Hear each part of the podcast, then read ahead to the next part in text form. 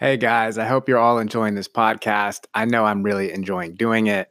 It's my favorite thing to connect with people and go deep and see where our journeys overlap and how we can inspire each other through connection. And if you've ever thought about doing a podcast, I invite you to try it. It's really easy. And the platform that I'm using to create this podcast, Anchor, makes it really simple. Anchor is a one stop shop for recording, hosting, and distributing your podcast. Best of all, it's 100% free and ridiculously easy to use. And now Anchor can match you with great sponsors who want to advertise on your podcast, which means you can get paid to podcast right away. In fact, that's what I'm doing right now by reading this ad. So if you've ever thought about it and you have an iPhone or a desktop that you can record podcasts at, try it right away. It's really simple and fun, and it's a great way to connect and build community. Now back to the podcast. Welcome to the Souls of Los Angeles podcast. New city, new vibes, but the journey continues. Onwards and upwards. Life is a gift. Preserve the present.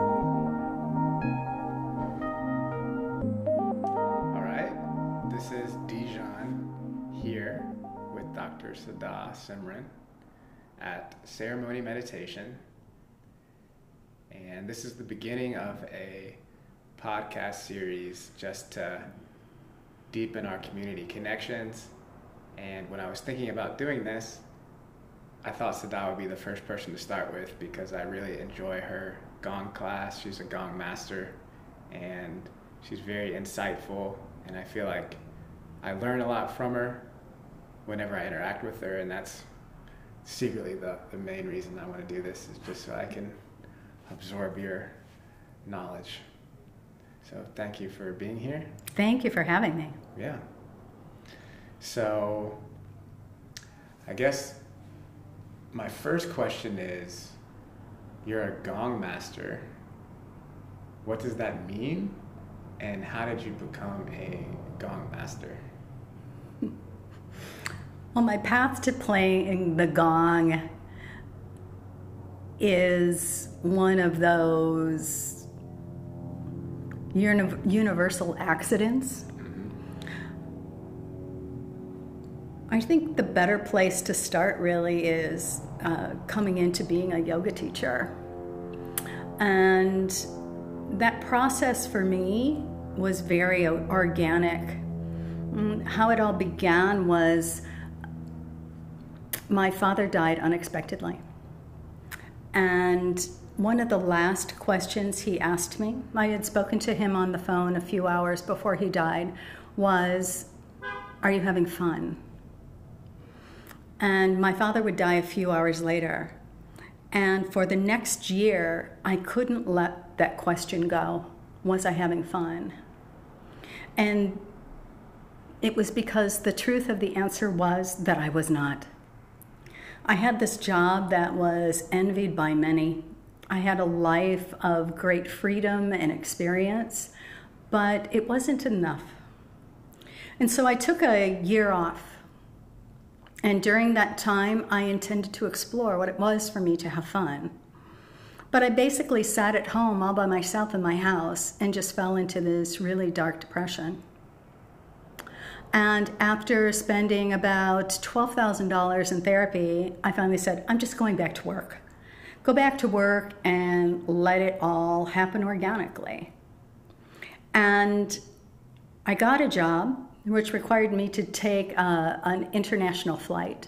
And I was standing at the airport, and as I was looking for something to read while I was on the airplane, there was Christy Turlington on the co- cover of Time magazine in some funky yoga pose. And I was like, you know what? I'm going to start doing yoga because I can do yoga anywhere in the world, no matter where my job takes me. And at that time, I started doing hot yoga because if you've ever done Bikram yoga, it's 26 postures. I don't care what language the teacher is speaking, you know it's just this flow of 26 postures. And so um, I started there and uh, wanted to do tr- teacher training with Bikram yoga, but work happened and I couldn't. And so then I decided to try hatha yoga, and I worked in hatha yoga for a while and attempted to do teacher training in hatha yoga. And I found that it there was so much down dog I couldn't move my fingers in the morning. So I had to give up hatha yoga. And basically what it was is me just sitting down and going, okay, I'm going to be in Los Angeles of September, I don't know what it was, 2001, 2002, teacher training at that time, and Kundalini Yoga came up. And so I had never done Kundalini Yoga before. And so here I am, first day of teacher training, sitting there and um, trying to figure out what world I had landed in because it was so very different than anything that I experienced before. But what happened was I was to meet a woman who owned a yoga studio. So um, my third Kundalini day experience of Kundalini, I taught my first class. And from that point forward, I was teaching two classes a week. And because I was a new teacher and I really didn't know what I was doing, it was very rare that I had students show up. Mm. So because it was seven o'clock in the morning, I had nothing to do. I decided to teach myself how to play the gong. So that's how it all happened. Is just waiting for myself to cultivate and develop as a teacher of, of yoga. I started playing the gong. that's a really interesting journey to get to the place where you taught yourself something. Yes. It's like it's like a full circle. Completely. Yeah. So I have questions about your story. So, what were, how old were you when this started? When you're, I guess the beginning of the story was your dad passing. How old were you then? 38. 38. I had just turned 38. Okay. And what work were you doing then? I was in the corporate world. I was a consultant at that time. I was a technical writer in the telecommunications industry, about as far away from yoga as you could get. And then you took that year off and then you came back and did you do the same same profession? Same job. Same job. Mm-hmm. and then you started this yogic path. And then how was it that you were able to start teaching in your third day of like doing something. That doesn't make sense to me. Uh, yeah it doesn't make sense to me now either now that i look back at it. Mm-hmm. you know the, all i can say is is that woman simply saw something in me. I never took t- teacher training to teach. That was never my intention. Mm-hmm. but she saw something in me that um, needed that experience. And for some reason i said yes because it was traumatic. Um, I work with people now and I tell them I would judge how well I was doing on that weight by how many dirty Kleenexes were on my passenger seat by time I arrived at the studio because that's how frightening it was for me to uh, to speak publicly. That's really funny because it, it seems so natural now, you know it's not just the speaking naturally, but I feel like your shares after class are always very intimate, whether you're sharing your personal stories or whether you're like speaking from what you ascertain from other people's energetic field. You know, that's an intimate thing to be like, you know, I see this about you or I feel this thing, you know, about your presence or your energy. Well, I, I, I think the the question uh, that is begged in that is uh, the assumption on your part that that's me speaking because i don't consider it to be me hmm. i consider it to be spirit it really has nothing to do with me mm-hmm. you know when i'm in that capacity when i'm teaching i try to get out of the way to the best of my ability and simply listen because I believe Spirit is speaking to us all, all the time, but we're not giving that space to listen. And what I, I have this rule if I hear something three times, I have to say it out loud in a classroom arena. And um, that's really how I've cultivated that. It's deep listening. And I think we're in a point of history where um, very few people listen or listen well. Yeah. Listening is a superpower. And I think it's challenging, especially in this time. Like deep listening is challenging because we have so many things pulling in our attention, and I feel like deep listening requires stillness. And people, myself included, have a hard time being still sometimes. Exactly. Hyperstimulation. Mm-hmm. You know, um, I even commented to someone the other day. I mean, you watch people go to the restroom these days and they bring their phone with them. I mean, even when you go to the restroom, you can't tolerate not being stimulated in some way. I'm guilty of that. yeah.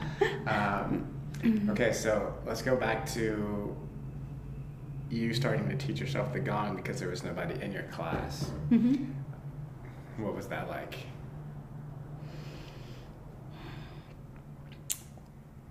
Basically, um, you know, at ceremony we have a number of sound baths a week. And my experience at that time was I would go to people's classes that I knew played the gong well, or that I liked the way they played the gong. But I would not lay down on my mat. I would sit up and watch them play the gong. Mm. And so in the beginning, that's what it was, was that I was just mimicking what I was seeing them do. Because not only that, every gong is different. Each gong has its own personality, and it's about getting to know that gong. But um, because there were no books, there were no lessons or anything on the gong at that time, you know, all I could do was observe other people and then try to replicate those sounds on the gong itself. Until I got to the point to where I had some confidence and I was like, okay, let's just see where this goes. I know when people finally started coming to those classes, a lot of them were, would say, "Gee, you certainly do play the gong for a long time," and it's, I, you know, I don't know if that was good or bad. I didn't ask because, you know, I mean, I had a mission. I wanted to learn how to play the gong. And so uh, I apologize to anyone who I tortured in those days as I developed my craft. But the big shift was finally a few years later, and it was probably about five years later, when I had a man come to me and um, he wanted me to play the gong uh, for, a, uh, for a half an hour to 45 minute session for him. And that's when things really shifted. Hmm. So, before meeting that man, did you have an internal sense of accomplishment because like you know i think you describe yourself as a gong master now which i would agree with because i've been to many of your sound baths and sound baths in general. But at like what point did you recognize i'm really good at this or i'm at a certain level of craft um, I worked at this studio a number of years ago now, and um, all of the gong masters were all male. They were all men. Mm. And it first came through commentary of student base that my gong playing was very different. And I began to ponder whether it was simply because I'm a woman, and so the vehicle through which I'm playing is different. And it was an internal conversation as to whether a woman could really even be labeled as a gong master because there were not most of the women didn't teachers did not play the gong. And um, you know to that i of course have to bow to my father because i was always told that i could do anything a boy could do. And so um, my intention was just sim- simply to bring it and to just see how far I could take it. And it's really the love of, for the instrument that has carried across time and brought me to where I'm at today. Sounds like you had a special relationship with your father. Yeah, I did. Uh, where are you from? Chicago. Hmm. So you're born in Chicago, mm-hmm. and um, What was your mother like? Did you have siblings? Where in Chicago did you grow up? I was born in Chicago proper, but when I was uh, five, we moved to the suburbs, a suburb named Des Plaines. And, um, you know, I had a Midwestern childhood, which meant I was outdoors a lot. And uh, my parents owned a fast food restaurant. And so um, I spent quite a few hours when I was young in, in that place. And I think about it now and I'm like, wow, man, I must have smelled like hamburgers and french fries every day when I went to school. I'm like, wow, you know, that had to be like uh, intense for a lot of the kids who sat around me, you know, but. It's probably either a really good thing or really bad thing. Exactly. yeah. You know, so, um, but, you know, I, so that instilled in me a work ethic at a really young age. And not only that, is that my parents paid me a, a, really good allowance because I was at a restaurant. You know, I was picking up trash in the parking lot. I was working on the cash register with my mother at, you know, five o'clock in the morning before school. So, um, you know, I really considered that restaurant to have been formative to uh, the, you know, the woman that I would become. In that, um, work was very important to me. Doing your job well was really important to me. And um, because I always believe that cream rises to the, the top. You know, so if you bring your A game, that the universe responds. Agreed. Yeah. Mm-hmm. I feel like I've been you know, we, we forget and remember things and especially I feel like I'm at a point in my life where I'm starting kind of a new path. So in some ways, you like are in this like learning and research phase, and it's kind of very similar to what you're talking about. You're like searching for like what you should be doing until you finally come back to yourself, and you're like, oh, I know what to do. Like, just be present and show up, and like take it moment to moment. You know. Well, I find when I allow that is when I'm happiest. Mm-hmm. Because my one of my biggest cubby holes is boredom. And so I've learned and ultimately that that is uh, to know yourself is the ultimate quest. And I know that if I start to get bored, I need to introduce something new or shift or change or up my game or something to keep myself stimulated. Mm-hmm. That I'm a, you know, I'm a seeker. And there, it, there was a large period of time in my life where that was very frustrating to me because I wanted to know why I wasn't the woman who could just settle who could just settle into a, a, relationship or settle into work and you know feel nurtured and satisfied and fulfilled. And i was never that woman. And i find the more that i just expand into the fact that um, that isn't my path the happier that i am. To know that change will be a constant in my life is now something that I embrace versus resist as I did for many years. Hmm. And did you have, or do you have siblings? I have a sister. I have an older sister. Older sister. Mm-hmm. And is your mom still living? No, my mom died a year and a half ago. She was 94. Oh, you got good genes. Mm, true. Yeah. What was your relationship with your mom like when you were growing up?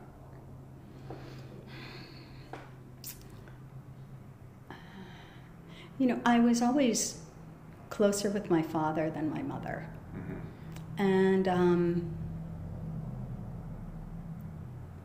that would make the period of time after my father died rugged, simply because I did not have a really strong relationship with my mother. Mm-hmm. And um, so finding that support for each other through that period was uh,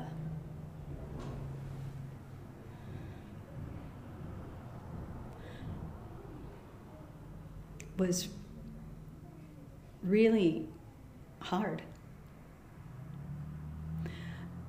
because I didn't feel seen by my mother. And I didn't feel that she really knew who I was. And I felt that we had a lot of story going on of who she thought I was and who I thought she was. And until her death, we would be working to break down those barriers to rewrite story, to come to places of greater healing. Both of my parents left me with profound messages before they transitioned off the earth plane. My father was the question of, Are you having fun? and the exploration of that. And my mother turned to me and asked me if I was happy because ultimately that's all she wanted for me was to be happy. And I'm still in the exploration of that to really understand what being happy means to me. The felt sense of it, the, in expanding into that, into the joy. And to recognize that I am the person who limits that sensation by saying no to myself or resisting or being fearful or not trusting. And so it's been the process of unwinding that to making myself vulnerable on deeper and deeper levels and being okay with that and whatever happens within that space.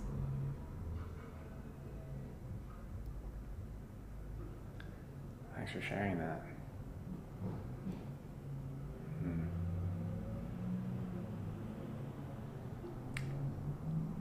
what was it like with your mother and I'm curious with your sister when you started this yogic path and got into Kundalini and the Gong? Like, I imagine that was pretty different than who you were before, who they thought you were before.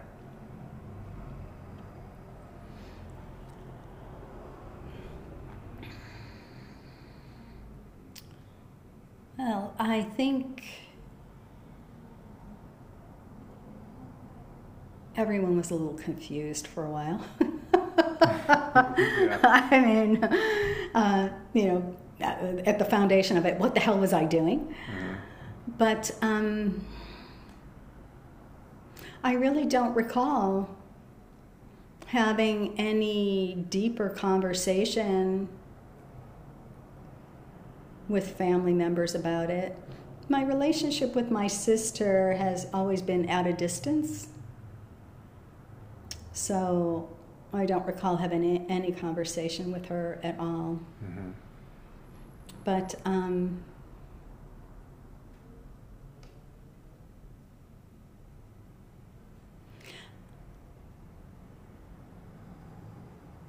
what I have experienced is for being on this path is the ability for one person to have a big shift and impact on an entire family system without intent.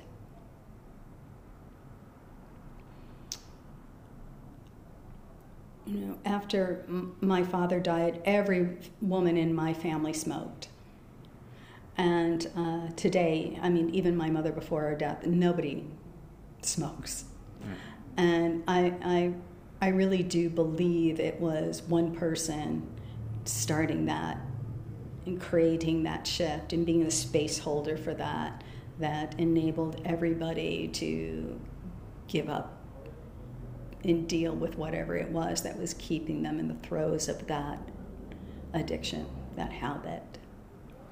And it even applies to ways of dealing with people and holding space for each other. I think my family holds space for each other very differently now than they did before my mother was alive, before my father was alive. And um, it's not something that ends, but I like to think that we're working on a path of being kinder to each other and being more accommodating for each other's preferences.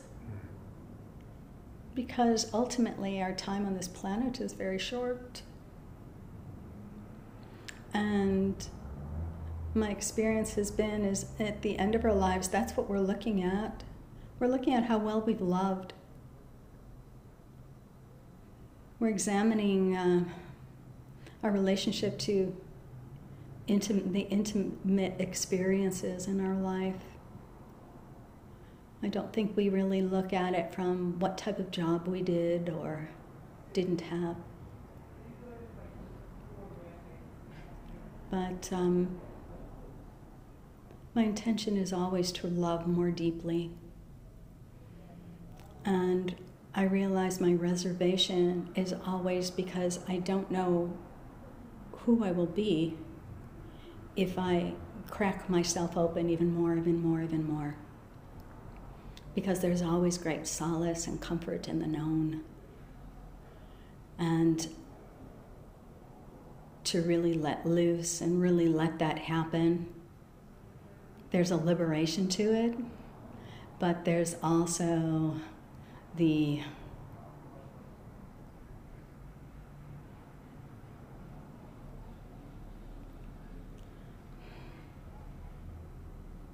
distrust. And that's about relationship to spirit.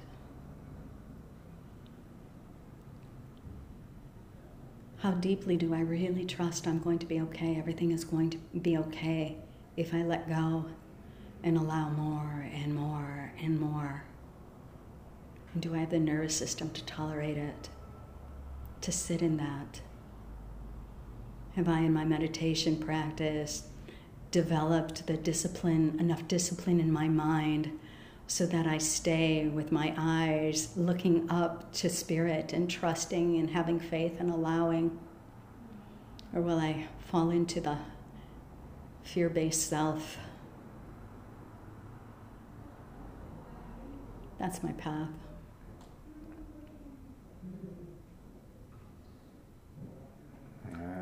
I feel your power and vulnerability. I guess I kind of feel like it's the same thing. I feel like vulnerability is the access point to, to power, or to receiving.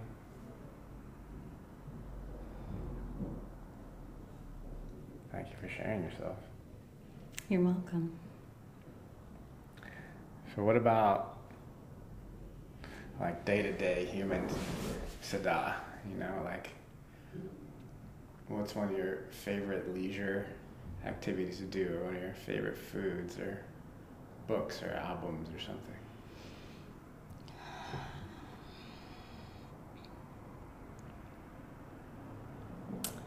Well, Mean, one of my favorite things to do the, these days is to swim.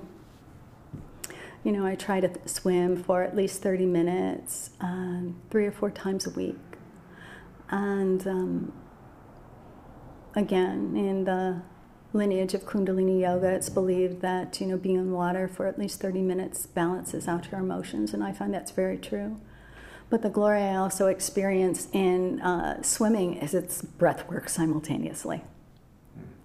And um, the more experienced I, I become with yoga, I really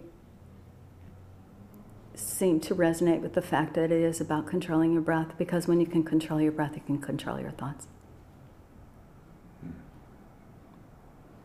You know, so much about holding your breath is just about relaxing your body, relaxing your mind.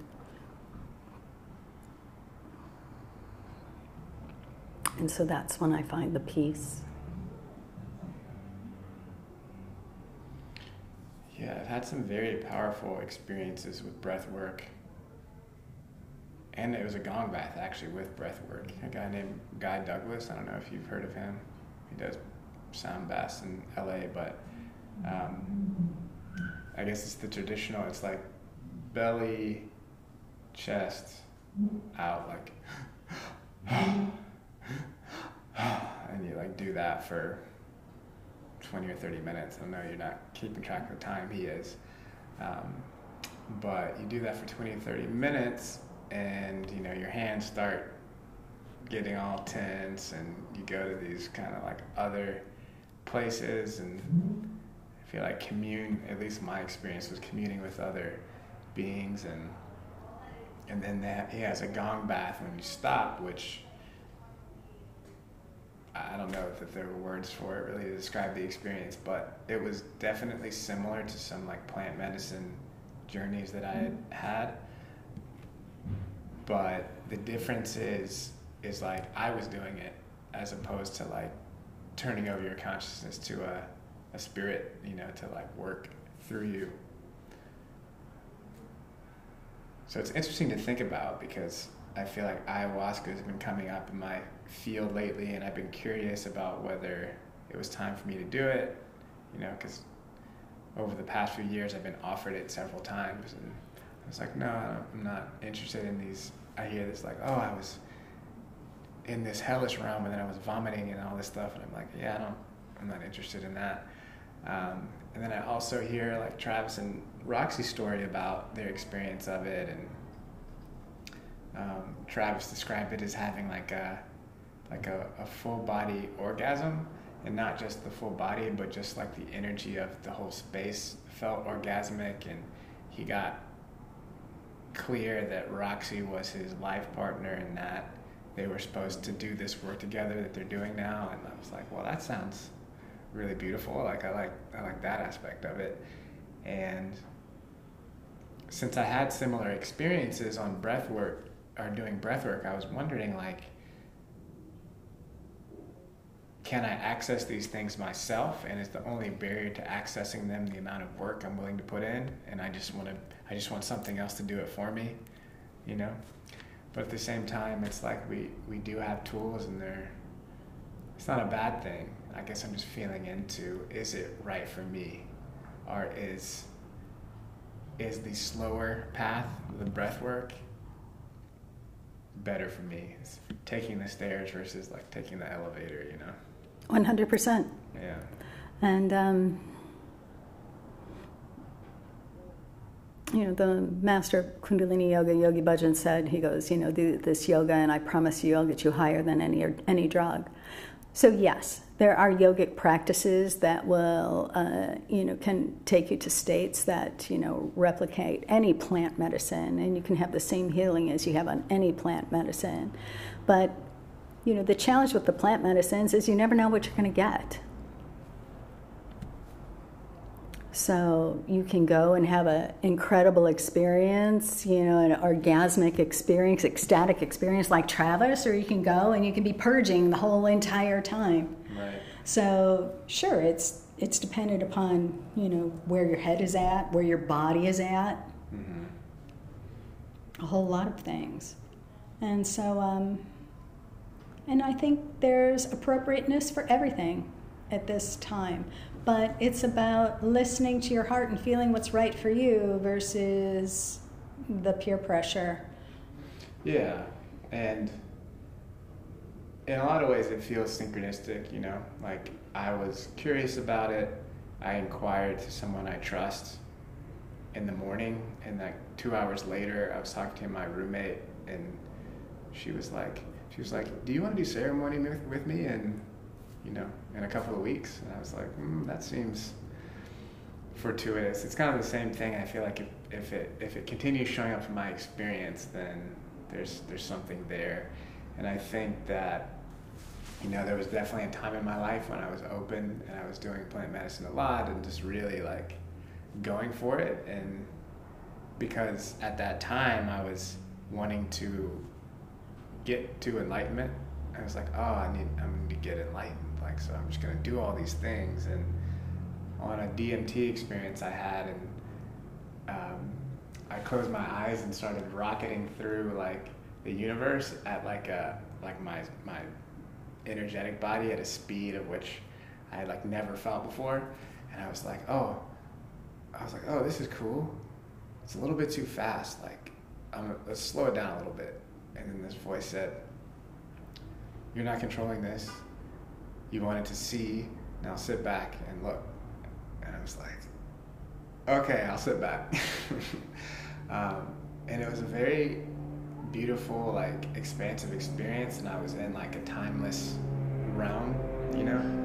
And I've had a few experiences since then, and some of them have been like extremely overwhelming, you know, because your consciousness just gets turned over to something else. It felt like a, I was a puppet that someone put their hand in, you know, and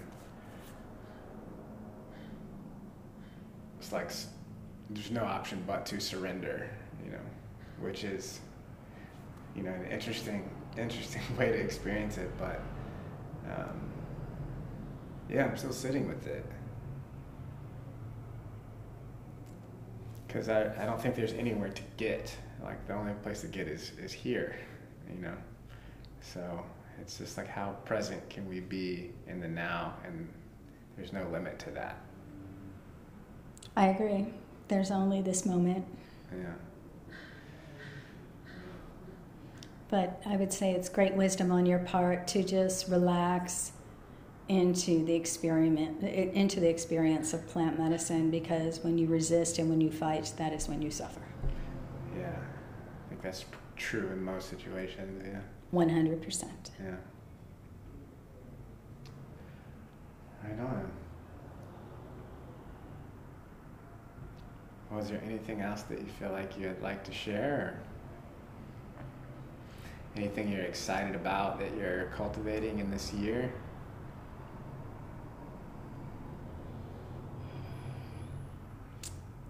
that's really the track I'm on right now is uh, I'm meditating as much as I can, as much as my schedule allows, because I've decided in 2018 that I don't want to think my way through.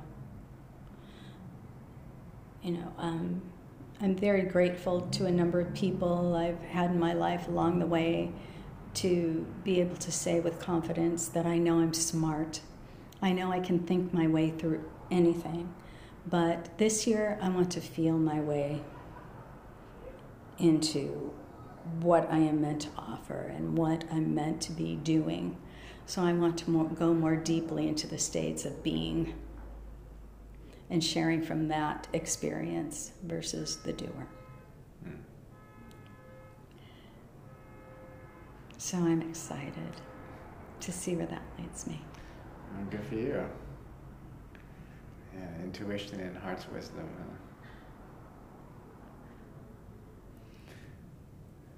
Beautiful. I also am calling that vibration in the intuition and the trust and the adventure. Exactly. And saying yes. Yeah. Because how many times do people get that intuitive hit and then kick it to the curb for some reason? Mm-hmm.